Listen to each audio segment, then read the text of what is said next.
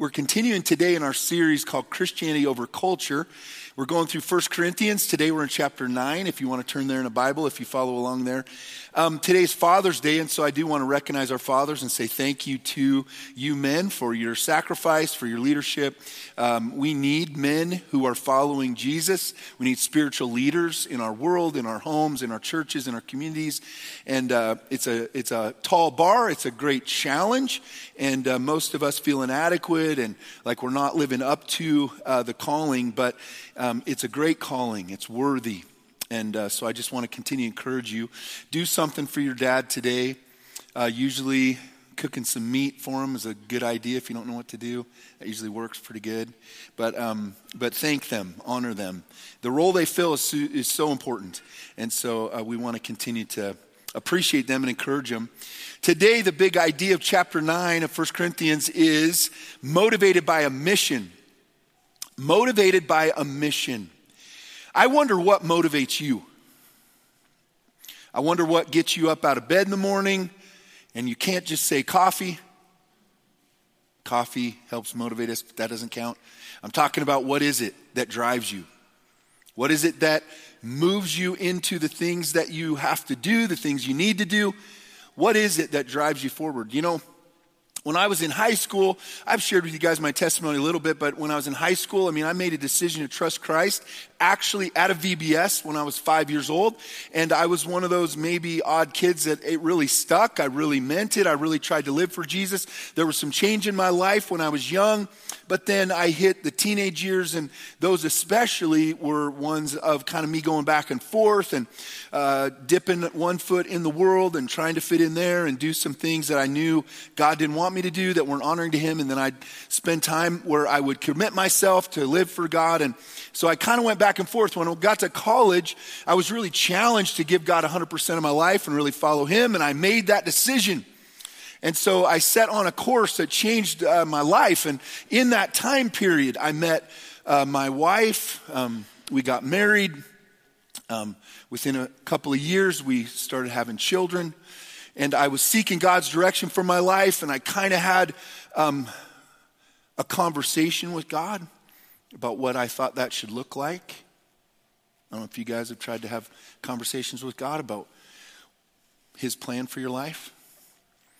And uh, God and I had an agreement, I thought, where I would serve Him. I said, I love the church. I was raised in the church. My dad was a pastor and missionary. And I mean, I love God. I love the church. I wanted to serve.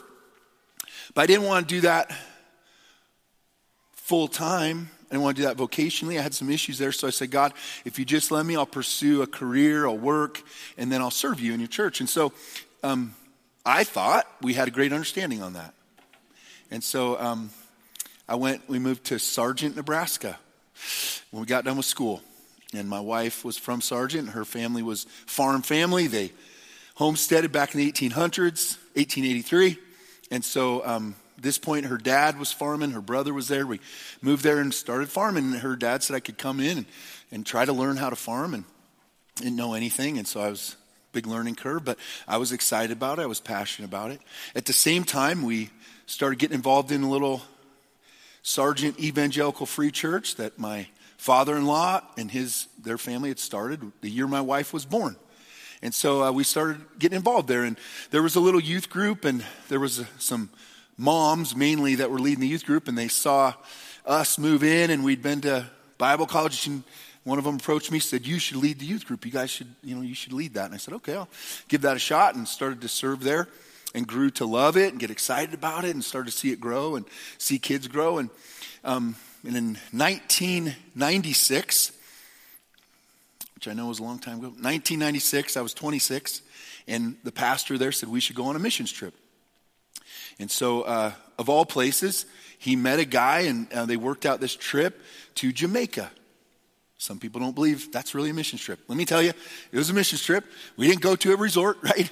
Behind the resorts is a third world country filled with concrete structures and poverty. And I mean, we went into those communities. We showed the Jesus film and we talked to people, a lot of Seventh day Adventists in Jamaica, we talked to people about Jesus and spent about a week there, and um, it was a great experience. And God was just growing me and challenging me. And we came back, and all of a sudden, I start to have um, the Holy Spirit start to speak into my life about a step that I should take. And I was um, um, not super open to it, right? But God was really pushing and impressing on me that I should take a step to move towards being a pastor. And uh, I really didn't appreciate that conversation. I didn't like it. Um, again, I thought we had an agreement, God and I, about what I was going to do. And uh, this was not going in line with that, right? But he kept kind of yelling and screaming at me in a way that I couldn't turn off. That's not what he was doing. But you know how you, God, God's just in your, in your head, in your thoughts, uh, talking to you. And, and he just kept pulling, pulling, pulling. Finally, I went and talked to my pastor. And of course, Mary, my wife, had been praying about this and thinking this is what I should do probably since we met, you know. So I was on the short bus when it came to this, right? I was kind of slow. I didn't get it. I was struggling with some things. So I went and talked to my pastor, hoping he would give me an answer that would match up with what I wanted to see happen. But of course, that didn't happen. He encouraged me. Yeah, I see that. We'll give you an office, we'll make you an associate pastor. okay. So, with fear and trepidation, right? I'm moving this direction. And the conversation with God kind of looked like this God said, I want you to do this. You need to step in this direction. I'd say, Yeah, but what about this? What about that? What about what I've seen? What about this that happened? What about this problem, right? And God's answer was the same every time. I didn't love the answer, but the answer was, Trust me. I said, I believe in you. I know you. What, what's the big deal here? But God was changing my life and He was teaching me a different way of living. And He was teaching me to trust Him, really, and to follow and move in the direction of what He had designed me to do. Now, I imagine that many of you have had those kind of conversations with God. I think it's part of following Jesus. You know, not everybody's going to be called to become a pastor or missionary. That's not the calling for everybody. But the calling for everybody is to grow in Him and to do things that require different kinds of motivation. And so, um, as we enter this chapter 9 of 1 Corinthians, the Apostle Paul writing to this kind of immature church, they're not very mature. Remember, they've been Christians for about five years. And he's telling them, you guys are still acting like you're not even Christians yet. You're acting like the culture outside the church. Jesus trying to change you to become a different kind of culture in the church. You're not doing it. So he's challenging them throughout this whole letter about how to grow, how to step up, how to be changed by Jesus. And this chapter is different. It's, it's interesting. He kind of shares with them from his heart his own story, a little bit of where he's at, how he does what he does. And there's part of it, he's kind of defending himself to them a little bit. Some of them don't really believe him or don't want to listen to him. But beyond that, I think he's setting a bar for them about how Jesus wants them to live, how they need to find following him and growing in him, right? And so, one of the things that Paul starts off with here in this first bit of the chapter is that there's a different motivation that has to be in place for us to do God's work. The motivations uh, for the things in the world aren't going to work. And so, one of the first things he deals with here is that money is not the motive for the mission. Follow along as I read this, a little bit of a chunk here, so follow along, hang with me. This is interesting, though. There's a lot in here as Paul writes this church in Corinth. See if some of this doesn't connect or resonate with you. He starts off this way He says, Am I not as free as anyone else? Am I not an apostle? That's a position, right? The leaders of the church, the early church. Haven't I seen Jesus our Lord with my own eyes? I'm different, right? I'm distinct. Isn't it because of my work that you belong to the Lord? Even if others think I'm not an apostle, certainly, or I certainly am to you. You yourselves are proof that I am the Lord's apostle. This is my answer to those who question my authority. He goes on, don't we have the right, as apostles, right, as leaders, don't we have the right to live in your homes and share your meals?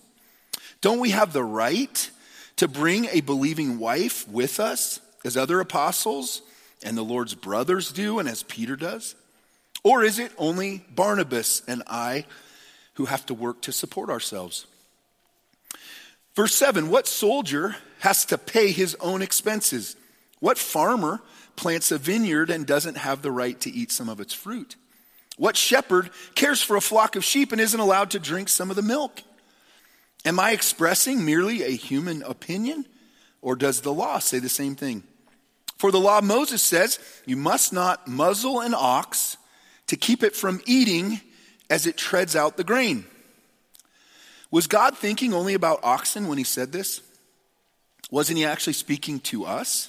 Yes, it was written for us, so that the one who plows and the one who threshes the grain might both expect a share of the harvest.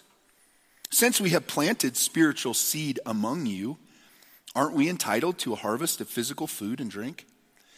If you support others who preach to you, shouldn't we have an even greater right to be supported? But we have never used this right.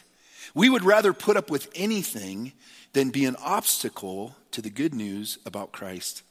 Don't you realize that those who work in the temple get their meals from the offerings brought to the temple? And those who serve at the altar get a share of the sacrificial offerings. In the same way, the Lord ordered that those who preach the good news should be supported by those who benefit from it. Yet I have never used any of these rights. And I'm not writing this to suggest that I want to start now. In fact, I would rather die than lose my right to boast about preaching without charge. Yet preaching the good news is not something I can boast about. I'm compelled by God to do it. How terrible for me if I didn't preach the good news.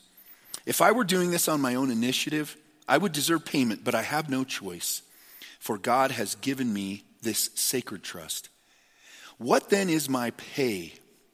It is the opportunity to preach the good news without charging anyone. That's why I never demand my rights when I preach the good news. Paul, an apostle called by Jesus, He's called to minister, he's called to reach people, and he has a different kind of motivation. In other places, when he talks about his testimony, you know, his motivation was to excel. It was to become great in, uh, as a Pharisee and as a religious leader in Israel. In fact, within the Jewish people, I mean, he was getting close to the top. Um, he was outstanding. He knew the chief priest. He was, he was doing some impressive work. He was getting recognized as a leader. He was motivated to excel, to be important. He was motivated towards greatness. But now Jesus has gotten a hold of his life. And Jesus is changing him and has changed him regarding what he's supposed to be doing and what he's motivated by. And so he points out to this church in Corinth listen, guys, I have all kinds of rights that I could demand, I could take advantage of, right? But he actually indicates that he takes some pride in not taking advantage of those rights so that he can accomplish the mission. So he's not an obstacle. You know, the interesting thing is that money and ministry can get things mixed up, right? That can get entangled in a way that it can create confusion. It can even cause hurt. I mean, there's a lot of ministries and down through time, people that have kind of uh, um, been dishonest, right? And, and I still hear at times uh, a pastor somewhere or a church somewhere, somebody gets caught embezzling money and, and they, they have to get reprimanded or step down. I've been a part of a church where somebody was doing that and it kind of got exposed and it causes a lot of people to, to not have trust, right? And to wonder, what is this thing all about? And so money and ministry can get mixed up and it can cause uh, people to question what's really behind what happens in the church. What is this gospel all about? And Paul says, listen, I've taken some extreme measures, right? My motives are, are pure, they're right. And so I do things the way I do them so you won't get confused. So you won't have a charge against me. And so I'm not an obstacle to you in, in this work. I've seen people really get confused and frustrated and, and uh, hurt even by the way money and ministry go together. It's interesting when I got to this church, um, one of the things that Mitchell Breen has done throughout the years to try to not have money become the focus is we don't take an offering. Maybe you noticed that, but we don't pass the offering plate in service, right? And um, it's a little different. I mean, I've been around other churches that do that, but part of the reason we don't do that is just simply that. We don't want people to think that all we want out of everybody is their money. Because for some people, that's a big obstacle. And so you're able to come in and not feel like you got to pay to hear a sermon, right? That's not what we're about. And when our pastors and, and people in our church, ministry leaders and stuff, we counsel people or meet with people or help people, we're not charging them for that, right? We're able to just say, hey, uh, we can do this uh, out of service. Now, the reason we can do it, obviously, is because some people are committed to supporting this church. And we've got a lot of people that, on their own volition, based on what God's impressed upon them to do, they're very generous and very faithful and consistent to support this church. And so we're able to do those things. But we want to be a place where people don't think um, that it's all about the money because it isn't. Quite frankly, there's no way I could do what I do um, if it was just about the money. It, it just wouldn't be enough motivation. It's interesting how, as you follow Jesus, he teaches you things. And if you really allow him to, um, he'll stretch you and grow you and shape you. And uh, though Paul starts off in this first section, kind of teaching them about the role that money plays and how it's supposed to work, and also just encouraging them that he isn't about that. He really has taken another job. He works another job so that he doesn't have to.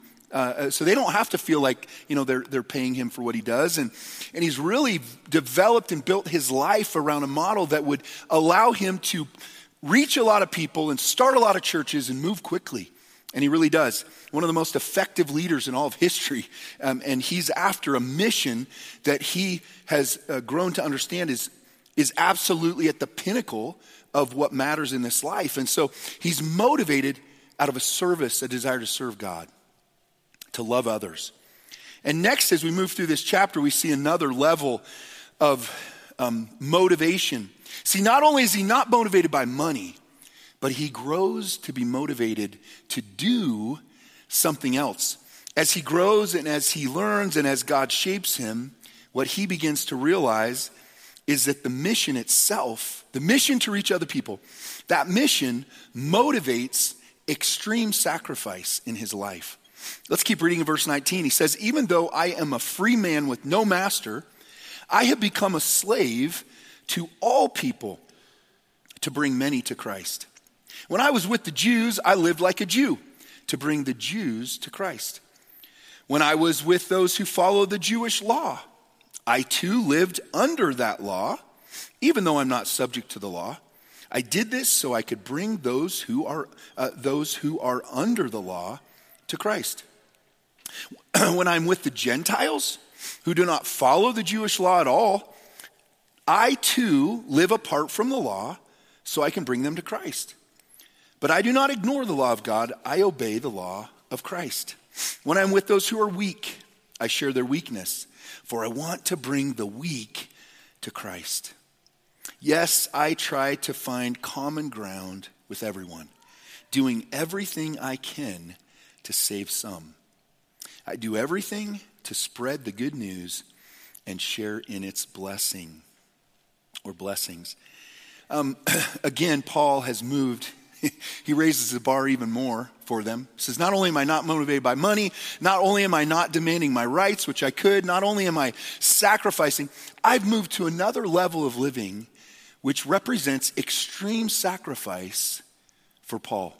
Paul had, again, who he was, was uh, in, within his life before Jesus, he was a powerful, aggressive, competent, strong person who was moving forward and not in an easy culture to move forward and not in an easy group. To be a Pharisee was a high bar, and he was doing it with precision and excellence and drive and power and force.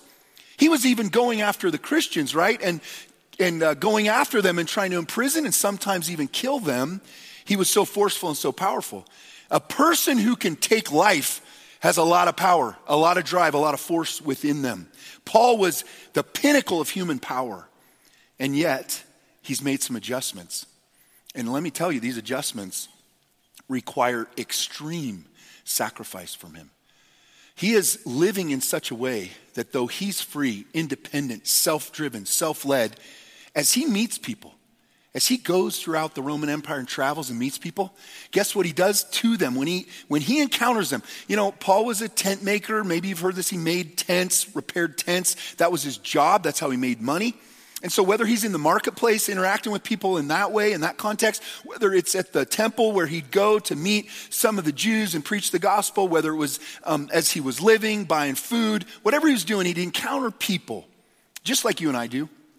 And what he's saying here is that each person I encountered, I'm not, uh, um, I'm not beholding to anybody. I'm independent. I'm, um, I, I only follow Jesus. I answer to him. I'm under nobody's authority. But every person I encounter, I choose to become their slave. I'm going to find out how to serve them. I'm going to find out what their needs are. I'm going to connect with them. If they're a Jewish person, I'll connect with them. If they're living under the law, right? I'll connect with them. I'll get on their level. If they're a Gentile, Jews and Gentiles, right? They don't mix, they don't go together. They live different kinds of lives, they act differently. Paul's like, I'm going to get on the level of a Gentile. And here's probably the most challenging one if they're weak, if they're a weak person, poor, mental illness, struggling, I'm going to get on their level. I find commonality with them. I set aside what I have the rights to, I set aside who I am, and I come under each person. Why do I do it? So I can win them over. So I can win them over to Jesus. He recognized this calling, this mission that he was called into. It was so compelling, it was so powerful that he gave himself to it 100%, and he, he kept going further. He kept taking steps of greater sacrifice to become more effective at it. In the NIV, New International Version, which I like to read and um, uh, at times, has the word win in this passage five times. And it reminds me that you and I are called to win at the mission. We're called to win. We're not called to lose at trying to reach our community for Christ. We're not here to lose at it, and we're not here just to try at it. We're here to win. And so Paul kept finding ways to change and adjust his life so that he could win anybody and everybody. He didn't run into one person that he didn't have a strategy to win them over. And he was very successful at it. Now, he didn't win everybody. I love how he says, you know, I, am doing all this so that I can win some. He recognized not everyone was going to respond, but he was so driven, so motivated, and so willing to sacrifice to reach them, that he continued to find ways to push past his discomfort, his preference, what he wanted. He kept finding ways to push past that and sacrifice more so he could win more people over. I mean, I remember some of the first times uh, encountering people in situations that I was uncomfortable with. Maybe it was going into a city and being around people that were homeless and poor and struggling with addiction and mental illness, right? Kind of uncomfortable. Wasn't my sweet spot, wasn't where I was really comfortable. I remember, um, you know, there's all kinds of people that, that challenge us and make us uncomfortable at times. And Paul says, listen, I push past all those. I sacrifice more and more of myself, my preferences, my comfort zone to reach them. This is what should motivate us. The motivation to reach the world around us, to not demand and expect and, and, uh, and live for the things that we have rights to, the ways that we could live that fit inside how we like to live and what we're comfortable with. But this mission calls us to extreme sacrifice. I wonder what you do when life gets tough and things are pressing in and there's more pressure, there's more to do, there's more stress. Do, what do you have a tendency to give up? What do you have a tendency to sacrifice in your life? Do you have a tendency to sacrifice those arenas where there isn't any money involved, where there isn't any real payoff, where it costs you more than you get out of it? By the way, that usually has to do with God's work, because that's what it looks like. Do you have a tendency to sacrifice those areas and say, well, I just don't have time to do that right now? We're going to take a break from serving in that area or doing that. We just don't have time. We got more going on. We got too much. We just got to, right? Or do you have a tendency to find other areas in your life to sacrifice so you can continue, to do more of the mission? I know it's a challenge. I'm not trying to get on you. I just that that's what Paul has done. He's recognized that this mission is what matters most, and so he keeps finding more ways to do it. How can I give up other things? How can I adjust my life? How can I sacrifice more? This is what Jesus calls us to give up more. I can tell you that my life following Jesus and answering the calls that he's put on my life has made me extremely uncomfortable. And uh, it's been extremely difficult, right, to step into each and every step along the way. And I would expect you've felt some of those same things. If, you, if you've listened to the voice of God calling you, challenge you, right? I just talking to somebody this morning here that um, where they work, they've been challenged with a couple of individuals they need to talk to. And it's a roughneck place to work, right? It's kind of hard talking to these people. This guy was like, I, I know I need to do it. I need to reach out. I need to connect with them. I need to let them know that I follow Jesus and that I want to have that kind of relationship and, and I want to connect with them. He said, It was hard. It's uncomfortable. I don't know how they're going to respond but just recently took that step. I just had to do it, right? I wonder if you feel that same kind of, man, God's speaking to you, right? There's a place, there's a person, somebody, a neighbor, a coworker, somebody I, I need to talk to. I know I need to reach out, but I'm scared. I'm not sure how it's going to go. I'm uncomfortable. That's what it looks like to follow Jesus. But to win at this, hear me, to win at this mission means we put down those things. We say, listen, I'm willing to be uncomfortable right? I'm willing to be obedient. I got to sacrifice more. This is how Paul's living his life. And listen to this immature church in Corinth. this is a challenge, right? He's been talking to them about some basic things, some little things about their behaviors, what they should do, what they shouldn't do. And all of a sudden, in this chapter, he just he blows their minds.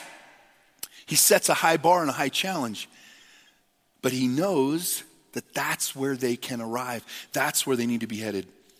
The last thing we see in this passage is that not only does the mission change our motives, right? It changes us fundamentally. What we're willing to do, what we're called to do, what we're willing to adjust in our lives, what we're willing to give up. That also, what Paul shares next is that this mission motivates strict training. I love this passage, one of my favorite in all the Bible, verses 24 through 27. This is what he says regarding this strict training and his pursuit of the mission. He says, Don't you realize that in a race, everyone runs, but only one person gets the prize? So run to win. run to win. All athletes are disciplined in their training. They do it to win a prize that will fade away. In his day, right, the, the Greek games, the, um, you know, they would run, they get a little wreath on their head of leaves. Like these people are running to get this little wreath crown. It's going to fade away. He goes on to say this, but we do it for an eternal prize. So, what does he do? How does he live? How does he organize his life? Verse 26, he says, So I run with purpose in every step. I'm not just shadow boxing. Shadow boxing. Uh, Pastor Luce just started a boxing club down in town with some young people. I said, Man, you're, there's two sports in Scripture. They're right here running and boxing. So if you want to really be spiritual, make your exercise line up with Jesus, boxing or running, right? But uh, not really. But Paul uses these examples because they're relevant to the people and they're relevant for us too. And he says, listen, this kind of discipline, the way of living your life, an athlete has to get disciplined. They have to go into training. And so this is what he's doing. He's like, I don't run the race. And he's talking about spiritually, I don't just do it randomly. And I'm not just beating the air with boxing. Like I'm not just, you know, randomly swinging my, my fist like there's purpose in it, there's discipline in it. There, I'm after something, I'm doing things that matter, I'm building up my life, I'm making sure that I'm spiritually strong. And here he, he goes into why. He goes, I discipline my body like an athlete. I take the same approach, training it to do what it should. He's talking about his behavior here. He's talking about his holiness, how he lives his life. He's like, I've got to stay out of some arenas. They represent sin for me. And so I'm going to train myself to live as I should. I'm not going to dabble in things that I shouldn't. I'm going to make sure I stay away from that. I'm going to walk the line. I'm going to pursue godliness so that I have an effective minister here, so that I'm effective at sharing the gospel.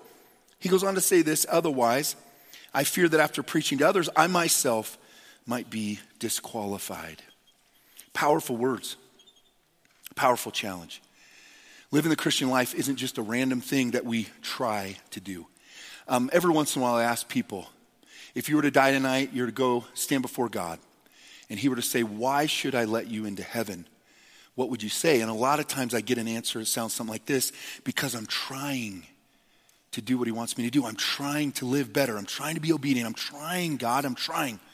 And listen, there's nothing wrong with that. That's not how we get into heaven, fortunately, because our trying falls way short of anything that God, or of what God expects of us.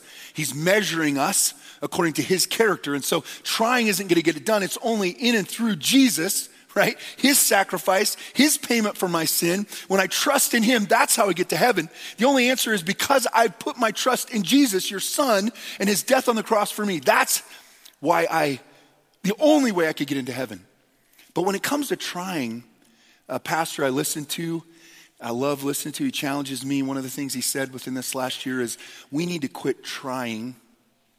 Because when we say trying, I'm trying, we're allowing ourselves to fail even before we start. It's like, okay, well, I'm going to try. And, and he said, we got to stop trying and we got to start training. Training is with purpose. Training means I have a plan, I have a schedule. I'm doing specific things to make sure that I'm getting built up. You know, we have discipleships groups here, and one of the groups that I'm in with some men, we're memorizing some scripture. Scripture memory should be a part of your life because when you're memorizing it, then you can meditate on it. Meditating is focused thinking. You can allow that scripture, it's going to run through your mind, it's going to run through your heart. The Holy Spirit's going to use it, it's going to come to mind when you need it, and it's going to help you grow. And so uh, in Hebrews chapter 12, verse 11, we're memorizing this. I'm going to read it. Obviously, I'm working on memorizing it, but this is what it says No discipline, that's training, by the way, no discipline is enjoyable while it's happening, it's painful. But afterwards, there will be a peaceful harvest of right living for those who are trained in this way. See, Jesus wants to train you uh, uh, fathers, men, could I just speak to you for a minute? Again, we need spiritual leaders in our homes, in our church, in our community. We need spiritual leaders. And men, if we're going to be spiritual leaders, we got to go into training. It's not just going to randomly happen. And we can't just try, okay? I'm not trying to discourage you by that, but, but Paul here in this chapter is raising the bar. He goes, I don't just try. I got a purpose behind everything I do. And I don't, I don't take the back seat when it comes to my spiritual life. I'm not just taking it easy. I'm not sitting on the couch and eating chips. When it comes to my spiritual life, I'm in training. That's why we have discipleship groups here. Because I don't know about you, but I need some accountability. I need to be with some other men who are also being or in training. If I don't have that, then I might sleep in. I might take it easy. I might not get up and exercise spiritually. And so, um, this is why we have discipleship here and we focus on it. It's because you're going to need some support. But we have it here. You can get it here. And I want to call you to that because, men, we live in a time of great upheaval in our world, of spiritual battle. I mean, the enemy is coming after you, your family, your kids. It's intense. It's maybe more intense than it's ever been. But I also want to give you some encouragement that at the same time, as I sit back and look at our country and look what's going on, and as crazy as it gets and as much evil seems to come to the surface, I'm seeing some incredible pushback. I'm seeing some men rise up and say, no. Do you know that it's loving to say no? Do you know that? Can I get an amen? It's loving to say no to evil. It's actually loving to rise up and fight against evil. That's loving. That's compassionate and that's leadership. And God's calling the men of this generation to rise up and not just be passive like we've been told to be, not push back and don't be assertive and don't say anything, but we're supposed to step into the battle. And we're supposed to risk a little bit because at times we're going to get spanked or, or we're going to get, you know, disciplined. It could cost us. But see, that's the answer when the world is looking and evil is on the rise, is that men who love God have to say no. In love, Truth in love, like we're not mean, we're not angry, but we're saying no to evil. We're fighting against it, protecting our families, protecting our communities. That's the role that we're in. And that's the role that we need to play. And, and we live in a time where it's more important than ever. And so I just want to call you out, man. Don't, don't be passive, don't be complacent. Like God has built into you the capacity for greatness when it comes to leading spiritually.